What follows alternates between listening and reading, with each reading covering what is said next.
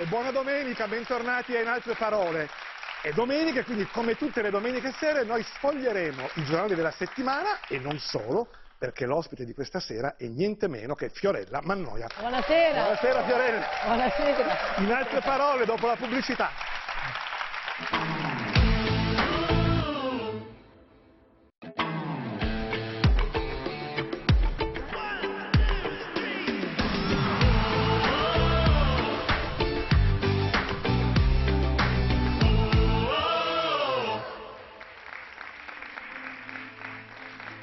Amore tossico, amore violento e poi amore borboso, amore possessivo. Quante volte, soprattutto negli ultimi mesi, no, abbiamo sentito la parola amore accompagnata da questi aggettivi? Così tante da pensare che non ci sia più speranza, che l'amore sia effettivamente quella roba lì. E per un momento, lo confesso, l'ho pensato anch'io. Eh, perché pure se non ce ne accorgiamo, le parole sono contagiose. Poi però ho letto una notizia, proprio nella settimana di San Valentino, che mi ha ricordato che l'amore è un'altra cosa. L'amore è quello di Eugénie e Driss, che si conoscono appena ventenni, alla fine degli anni 50, quando lui ha da poco abbandonato l'idea di diventare un ciclista professionista e sta per intraprendere una carriera che lo porterà a diventare addirittura primo ministro del suo paese, l'Olanda. Ma questo non conta. Quello che conta è che da quel lontano 1958, in cui sono diventati moglie e marito, Eugenie e Driss hanno fatto ogni passo della vita insieme, mano nella mano, la frase che ripetevano sempre, ognuno con i suoi spazi di libertà, però legati da un cordino invisibile, cioè visibile soltanto da loro. E questo per quasi 70 anni. Poi quando la loro salute gli ha reso sempre più difficile occuparsi l'uno dell'altra, si sono fatti una promessa. Nessuno dei due avrebbe sofferto la pena di vedere morire l'altro.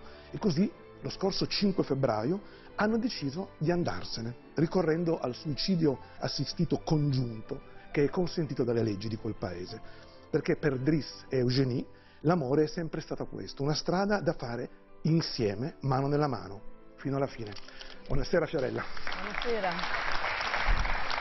Oh, ciao e benvenuta, insomma, Grazie. ti faremo tanti complimenti questa sera, ricordiamo che siamo particolarmente onorati di avere Fiorella per Grazie. tante ragioni, ma una in particolare, siamo un programma di parole e la tua canzone a Sanremo ha vinto il premio a cui noi tenevamo di più, il premio per il miglior testo, per le io. migliori parole. E avremo modo di parlarne, ma intanto ti volevo chiedere, eh, che effetto ti fa una... Intanto hai mai provato un amore così? Beh, quando si si innamora di qualcuno si pensa sempre che sia l'amore della vita, Della no? vita. E quando si sta in quella situazione, poi purtroppo le cose non vanno sempre in questa, in questa maniera. Però è bello sempre ricominciare con quell'idea, con quell'idea lì che sarà per sempre. Eh, questa storia è molto toccante, ha toccato tutti, anche me. Io volevo dire soltanto due parole prima in base a quello che dicevi, vicino alla parola tossico, vicino alla parola possessivo, vicino alla parola eh, paro- Morboso, così. morboso, la parola amore non ci dovrebbe mai Esatto. stare, perché tutto è meno che amore. Esattamente. Per cui questa storia ci ha toccato, ci ha toccato tutti e riapre, apre di nuovo quella famosa, eh, come dire, quel famoso dibattito sul fine vita. Ecco sì, questo è l'altro tema, in questo caso addirittura il fine vita congiunto di una coppia che decide di andarsene insieme in un modo... adesso non conosciamo neanche i particolari, probabilmente tutti e due erano già molto in là e anche molto malati, però eh, che effetto ti fa anche questo? Cioè, ti Eh, sembra una, questa- una scelta di civiltà? Io penso di sì, cioè io credo che ognuno abbia il diritto di decidere sulla propria vita come meglio crede. Cioè, i credenti sono liberi di non, giustamente, di non, eh, come dire, eh, apprezzare e approvare questa cosa. E, e gli altri se la vedranno, se ci sarà qualcuno, se la vedranno direttamente con lui. Voglio dire, ma in terra, in questa vita in terra, io credo che ognuno abbia diritto di scegliere per la propria vita, come andarsene. Di, di come andare via. Senti, tu parlavi prima dell'amore eh, che non si può abbinare a certe parole, no? E- e, eh, a Sanremo, fra le mille polemiche che sono sempre a Sanremo, c'è stata anche questa, perché a un certo punto sul palco sono apparsi i ragazzi della fiction Mare Fuori che hanno letto del- delle parole legate all'amore scritte da uno scrittore, da Matteo Bussola, e molte donne si sono non dico arrabbiate, però così, insomma, non hanno condiviso questa scelta. Tra, tra, tra queste donne c'è stata anche la sorella di, di, Giulia, di, di Giulia Cecchettin.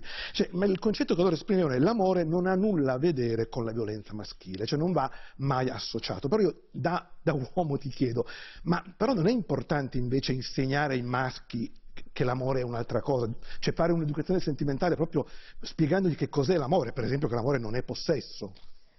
Io veramente non li ho visti sul palco, ma l'ho letto dopo eh. per capire che cosa avevano detto. Non ho trovato niente di quello che abbiano detto di così offensivo. Prima cosa Massimiliano Cagliazzo che ringrazio tutte le volte che lo chiamiamo, noi come fondazione Una Nessuna 100.000 è sempre pronto e viene sempre senza farsi pregare per perorare questa causa.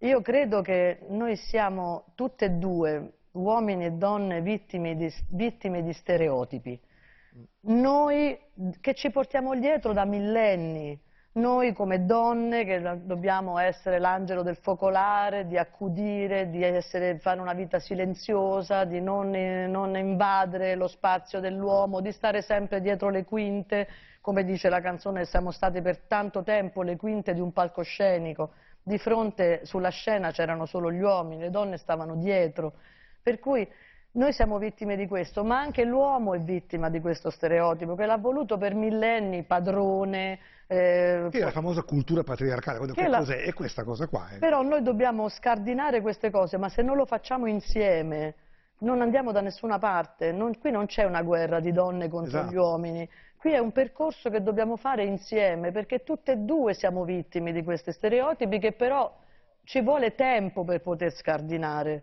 ci vuole tanto tempo, perché sono passati centinaia e centinaia di anni e noi siamo solo all'inizio. E anche noi maschi dobbiamo ridarci un ruolo. No? È molto divertito il monologo che ha fatto eh, la Mannino, Teresa Mannino. Sì, sì. Però eh, mi verrebbe da dire, cioè, tra patriarca e fuco, cioè, dobbiamo trovare una giusta via di mezzo. Una giusta no? via di Però mezzo. in questo momento siamo un po' confusi, Beh, ci mancano i punti di riferimento. Tutte le rivoluzioni sono dirompenti, esatto, esatto. diciamo la verità, no? sono dirompenti. Poi con il tempo tutto si assesta si attesterà anche questo. Certo. certo. è che ormai il tetto è stato rotto, la, la, la, la percezione dell'emancipazione della donna ormai è un dato di fatto. Le donne hanno preso possesso della propria emancipazione, la rivendicano e su questo dobbiamo aiutarle. Eh, però è un percorso che dobbiamo fare insieme, io insisto su questo. Anche perché alcuni problemi, Fiorella, sono comuni. Per esempio, una ricerca di Save the Children rivela che per quasi un adolescente su tre, maschi e femmine, la gelosia è un segno d'amore. Ma perché, io ti chiedo, non è un po' colpa anche delle canzoni? Quante volte nella musica abbiamo sentito canzoni che, che, che inneggiano in qualche maniera alla gelosia? Le canzoni sono figlie dei tempi, no? Cioè, eh, ognuno scrive in base al tempo eh, contemporaneo in cui sta vivendo in quel momento e allora c'era ancora questa, questa... Questa idea che se, se, io tengo a te, devo, la gelosia è una prova di quanto io sono interessato. Lì c'è sempre una, una, linea sottile di demarcazione tra gelosia e possesso. Siamo tutti gelosi, diciamo la verità. Se io vado in giro e vedo il mio compagno che sta flirtando o guardando qualcun'altra, eh, io mi ingelosisco, diciamo la verità. Cosa Ma fai? Il... Cosa faresti? Cosa faccio? Sì, in un caso del genere... Metto il muso. Metto... Sono troppo sono troppo orgogliosa per, per farglielo vedere. E quando lui ti dice, e cosa è successo? Perché mi metti il muso? Eh, poi glielo spiego, però diciamo che faccio finta, io in genere faccio finta di niente, perché il mio orgoglio, sono troppo orgogliosa e questa è un'altra cosa sulla quale ho lavorato tanto, perché anche lì c'è una linea sottile di demarcazione tra l'orgoglio e, e l'ottusità, no? perché a volte l'orgoglioso diventa ottuso eh, si fissa sulle cose. Diventa rigido. Diventa... diventa rigido. Allora io ho lavorato molto su questo. Però, però, mai farei una scenata di gelosia e mai impedirei eh, alla persona che mi vive a fianco, a mio marito, di, di coltivare le sue passioni, di uscire con gli amici, di far... non ho mai guardato il telefono, de... non ho mai spiato quello che fa, io penso sempre che un rapporto si deve basare sulla fiducia. O si ha fiducia uno dell'altro oppure è meglio che ognuno prenda la propria strada. Fermiamoci un secondo perché a casa tutti staranno pensando, ma io ho mai guardato il telefono del mio partner? Io mai, mai Anche lo mia trovi lì sul tavolo, lui in Mai. quel momento in un'altra Mai, stanza? mai, mai. Mai. Mi sembra proprio un'invadenza, mi sembra una cosa ehm, puerile e mi sembra anche una cosa di scarso rispetto della privacy dell'altro. Mi sembra un... condivido, non è, facile resistere alla tentazione, ma Mm, bisogna mai fatto, farlo. te lo giuro, mai. Senti, eh, un tema che è uscito anche da- dal Festival di Sanremo, che è molto vicino a quello di cui stiamo parlando, è la fragilità. È un tema molto di questo periodo e dei giovani di questa generazione e si è incarnato in un cantante di Sanremo, San Giovanni, che alla vigilia dell'uscita del suo nuovo album e della, e della tournée estiva con già biglietti venduti, eh, ha detto io non ce la faccio più a far finta di essere felice, scendo dalla ruota. Eh, intanto che effetto ti ha fatto e poi volevo chiedere se anche a te mai è successo di vivere un'esperienza così, magari alla sua età. Ma sai, questa, la sua scelta è stata una scelta, come dire, mh, adulta e mi ha stupito molto perché è una scelta matura. Lui ha capito che forse era il momento di, di fermare tutto e di riprendere in mano la propria vita. È talmente giovane, noi abbiamo, fatto- abbiamo dato tutti i segnali di, dire, di solidarietà, di apprezzamento, gli abbiamo scritto tutti quanti, siamo tutti con te. Eh, ma se ha deciso di fare questo è talmente giovane che io sono certa che passerà questo periodo e Sangio ritornerà Ah, certo. di nuovo a Un gesto di cantare. grandissimo coraggio, diciamo Coraggio e vicino. maturità. Sì. A te mai è successo una volta nella vita di dire voglio sparire, voglio proprio che per un po' nessuno sappia di me? No, no perché noi abbiamo avuto un altro percorso. Anche tu hai cominciato da Io ragazzina, ho però. cominciato da ragazzina, ma il percorso che abbiamo fatto noi è completamente diverso da loro. Noi abbiamo costruito piano piano, piano piano, piano piano la nostra carriera, loro si trovano all'improvviso, Non c'erano i talent non c'erano i talent, si trovano all'improvviso dal nulla, dalla cameretta di casa loro a un palasport pieno. Non è facile gestire questa cosa a quell'età lì, non è facile. Per cui io non l'ho mai pensato, non l'ho mai pensato anche perché in realtà io ho sempre fatto una, una vita molto ritirata, per cui non, non sono mai stata nell'ingranaggio dello star system, diciamo. Io vado sui palchi, lavoro da 50 anni, faccio 120 serate, 120 concerti l'anno e quando scendo dal palco sto a casa, non frequento salotti, non vado in giro per Poi posti diva, mondani, non- non no, sei- no, solo io vado al supermercato, faccio la spesa, faccio la vita che fanno tutte le persone E normali. immagino che al supermercato però ti riconoscono, non sarà così Sì, mi facile. riconoscono, ma tanto ormai lo- mi conoscono, mi salutano tutti, tanto le sempre- cassiere, sì, sì. Chi erano le sorelle Mirabal? Le sorelle Mirabal erano, in realtà erano quattro sorelle, tre delle quali attiviste politiche furono trucidate eh, dall'allora generale Trujillo, una dittatura terribile della Repubblica Dominicana. Domenicana. Furono percosse, massacrate e eh, gettate in un dirupo, facendo passare quel, quel cercando di far passare quella disgrazia come un incidente automobilistico. Ma la- le stiamo vedendo in questa queste bellissima illustrazione della le nostra chiamavano le Federica farfalle, Borboni. proprio perché erano molto belle, erano bellissime. E- però l'opinione pubblica non l'ha bevuta e dopo pochi mesi il dittatore fu costretto a dimettersi.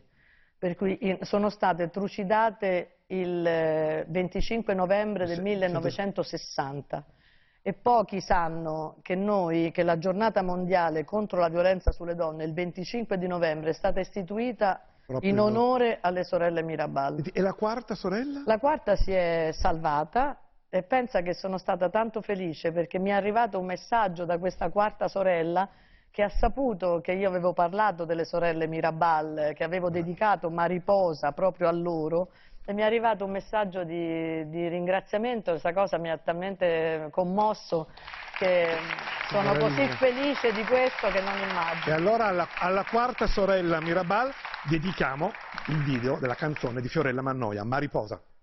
Sono stata tua e di tutti, di nessuno e di nessun altro, con le scarpe a piedi nudi nel deserto e anche nel fango. Una nessuna, centomila,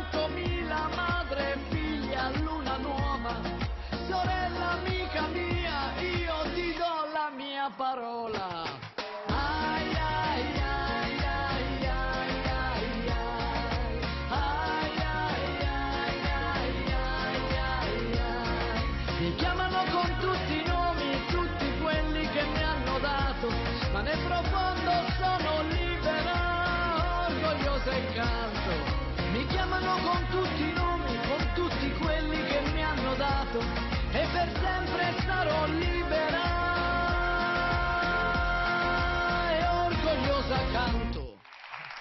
Mariposa, miglior testo del Festival di Sanremo. Penso che fosse il premio a cui credo Sì, che abbiamo, più, eh. abbiamo risultato e siamo stati felici di questo, che però tornando al discorso di prima, quella farfalla che imbraccia il fucile nel testo, che dice comincia con sono la strega, romo, una farfalla che imbraccia il fucile, quella farfalla è dedicata alle sorelle Mirabal che non hanno mai usato un fucile, in realtà era, il loro attivismo politico era fatto di parole, ma quella canzone è dedicata a tutte le donne che hanno combattuto per la libertà, con un fucile vero o con un fucile immaginario. E penso alle, alle combattenti kurde, penso alle nostre donne della resistenza che hanno combattuto. Ecco, quella canzone è dedicata a tutte le donne che si sono Io- battute e che si battono Guarda, ancora pensiamo alle donne in Iran oggi. Esatto, che si battono per la libertà, anche le iraniane naturalmente, Certo, se- soprattutto. E, e senti, nei giorni di Sanremo, la tua esibizione sarà seguita da tutta Italia, ma con particolare affetto da alcune donne. Guarda un po' queste, queste immagini. Signore e signori, Fiorella Mannoia. Sono una fiamma tra le onde del mare, sono una sposa sopra l'altare.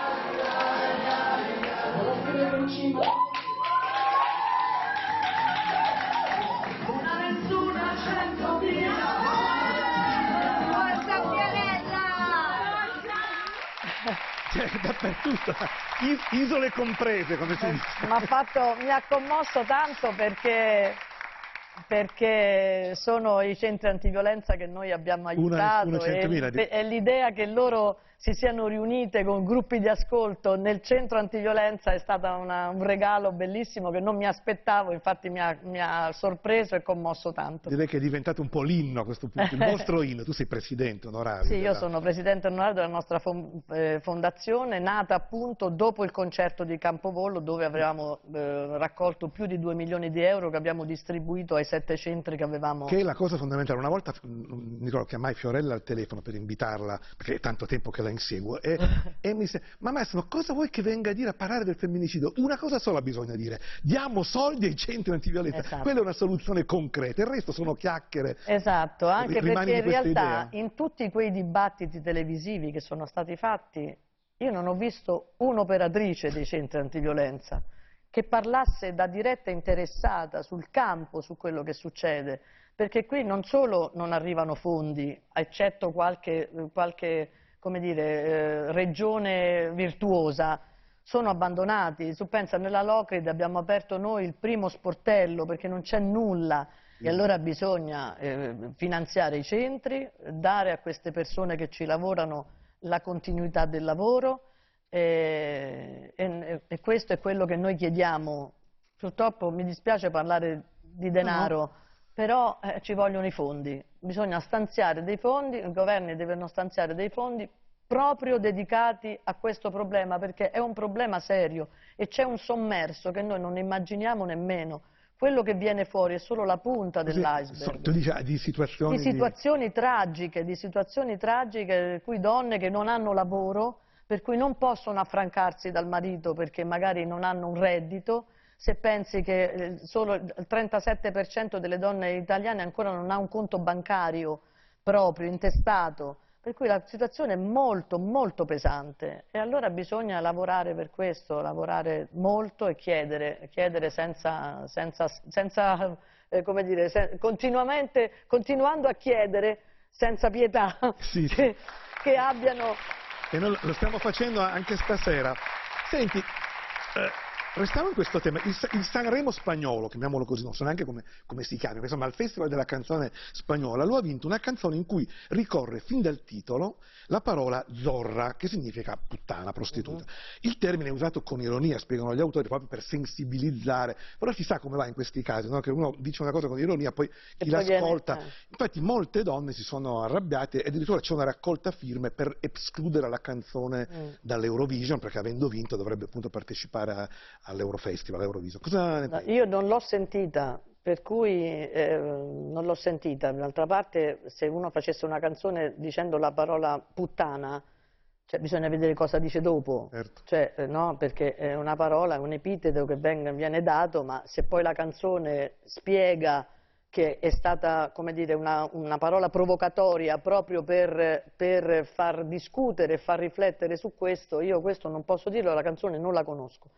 Per- bisogna certo è Ma che... tu credi all'effetto di queste provocazioni? Cioè, oppure il rischio comunque di essere interpretati in modo sbagliato c'è sempre? Beh, ma il rischio c'è sempre di essere Perché la comunicazione è sempre Eh, la comunicazione, c'è chi vuole capire male, capisce male, sai, Ti ricordi, dando- Oliver Stone fece Gordon Gecko per denunciare i finanzieri, la brutalità dei finanzieri di Wall Street e divenne il simbolo dei finanzieri di Wall Street, Eh, del personaggio. Per cui ecco, è difficile, adesso eh, entriamo in un campo che non, non avendo sentito la canzone non ti posso dire.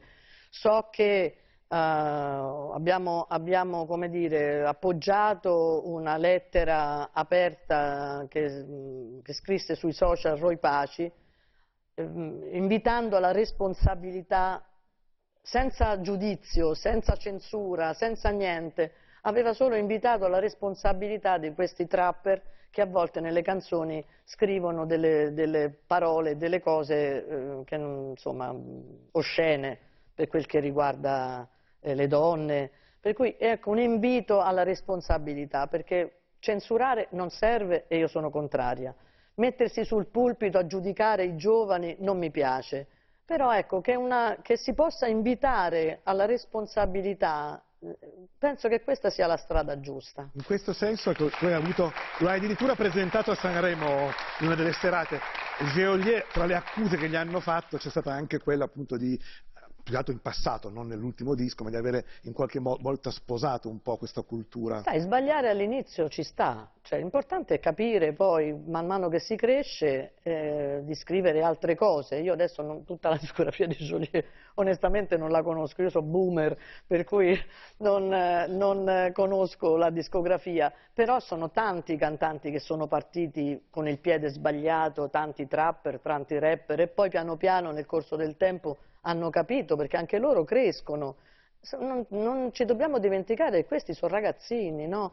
Sono ragazzini e, e sperare che abbiano un senso di responsabilità a 18 anni, a 19 anni è anche troppo. Io ero particolarmente, non so tu, io a 18 anni ero particolarmente stupido, non so se sono molto migliorato nel tempo, ma, allora ero davvero, se mi rivedo, diciamo... Ma non- chi non lo è stato? Per cui adesso non facciamo i bacchettoni, adesso cerchiamo di capire se poi questo si protrae nel tempo e comincia a avere 25-26 anni e continui a dire le Ecco. stesse cose, beh, allora, c'è un problema serio. Diventa un problema. C'è un problema serio. Ecco, senti, un, sono state tante polemiche a, Sa- a Sanremo, ma un sottosegretario della Lega è arrivato addirittura a proporre il DASPO. Il DASPO è quella, come sapete, quello che c'è nel calcio, no? per togliere i tifosi dallo stadio.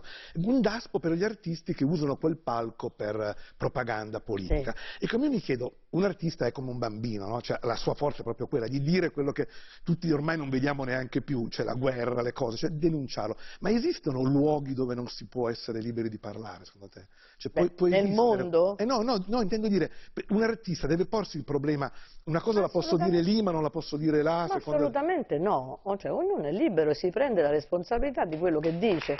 Se dice qualcosa di sbagliato, eh, e allora se ne prenderà no, la responsabilità, ma impedire a una persona per legge di non poter parlare, io quando ho letto questa cosa qui mi è venuta in mente solo una cosa, il pernacchio di Edoardo. non ti chiediamo di, di rifarlo qua, ma se vuoi ti ascoltiamo. La Mannoia che fa un...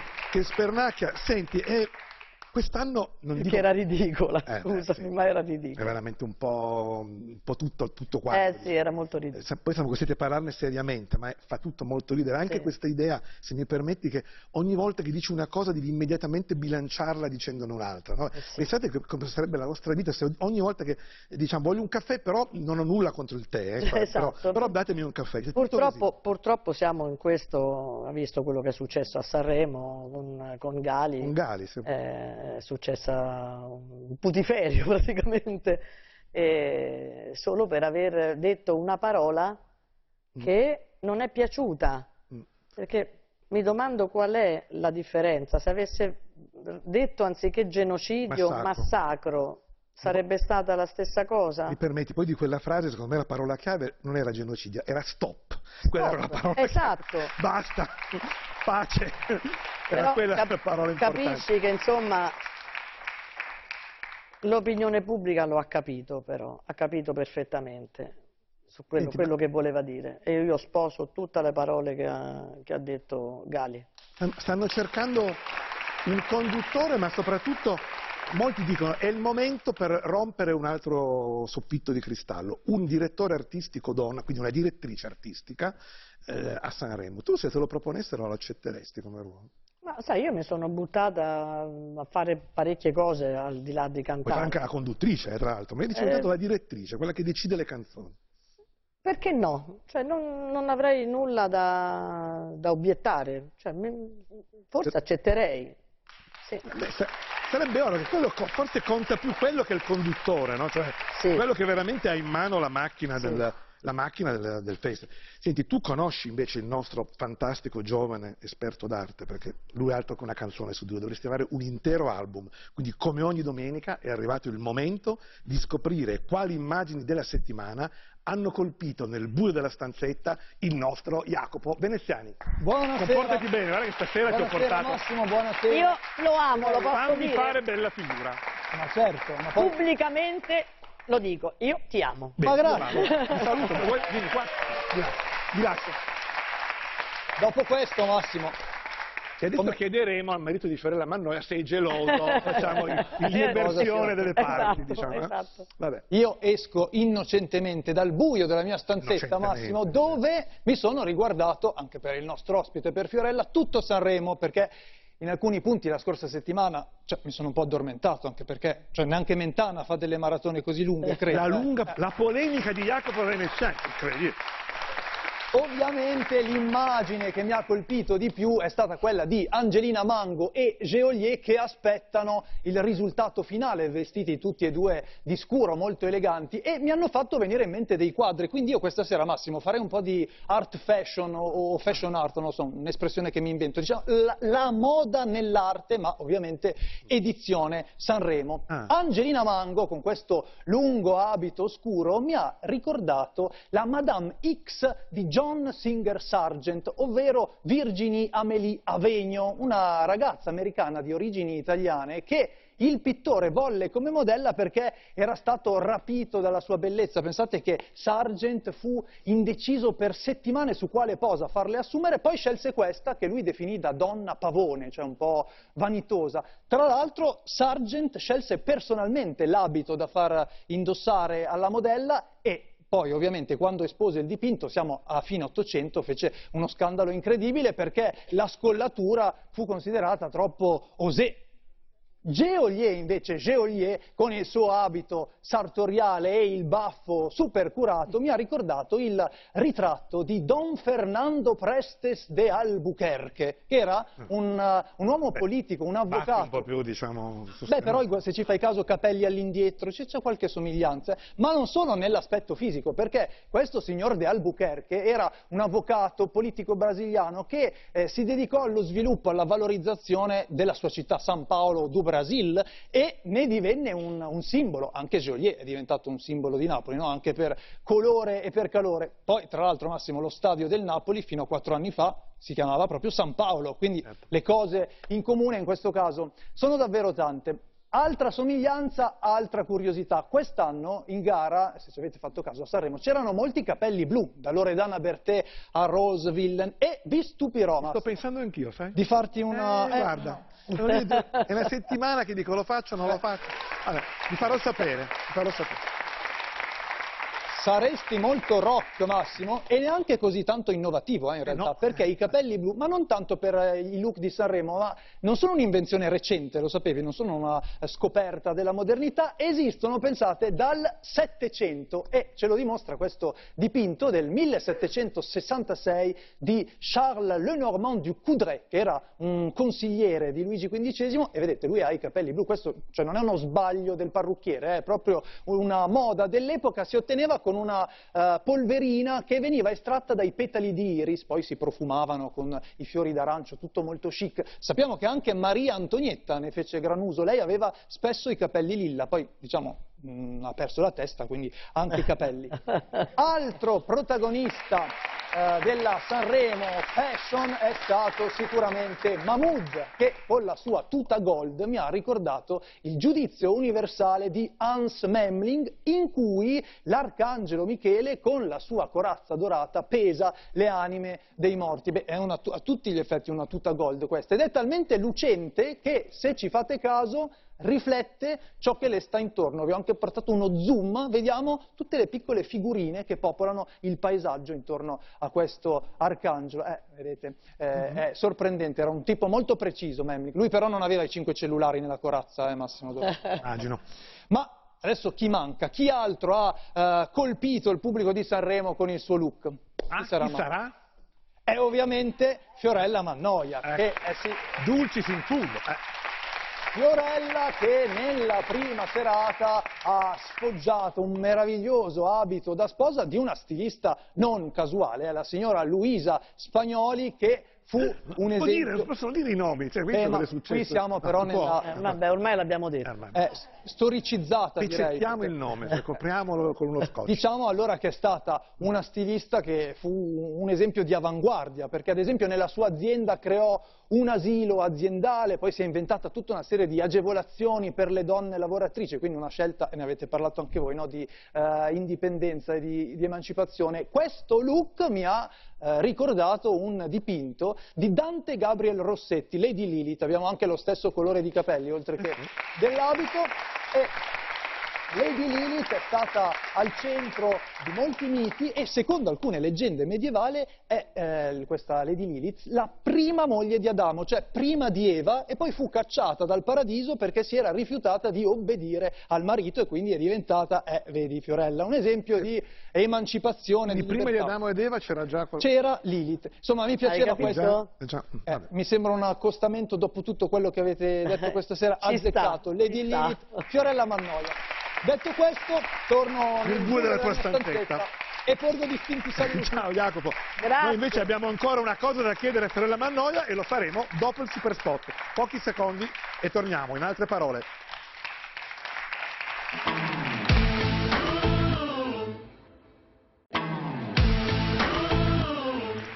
In altre parole, rieccoci qua con la domanda tormentone a cui non può sfuggire neanche Fiorella quando è stata l'ultima volta che hai fatto qualcosa per la prima volta?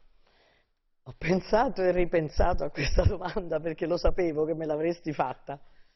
Ma insomma, quello ti posso dire, quest'anno io compio 70 anni, per cui ho fatto tante cose per la prima volta, ma non me le ricordo più.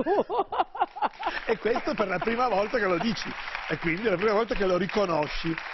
Io invece mi ricordo che tu avrai, comincerai un tour che si chiama Fiorella Sinfonica, sì. bellissimo, nome comincia a luglio da Varese, ma prima il 3 giugno evento speciale alle terme di Caracalla, quindi Fiorella in uno dei luoghi più straordinari del mondo. Quindi sì. grazie, viva Mariposa, viva Fiorella Mannoia, grazie. ci vediamo, grazie. grazie. Ci vediamo sabato prossimo alle 8.45, 8.35.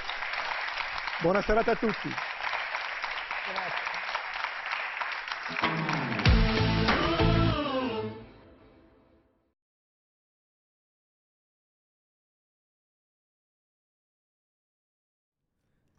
Grazie per l'ascolto. Tutti i podcast di La 7 sono disponibili su www.la7.it slash podcast.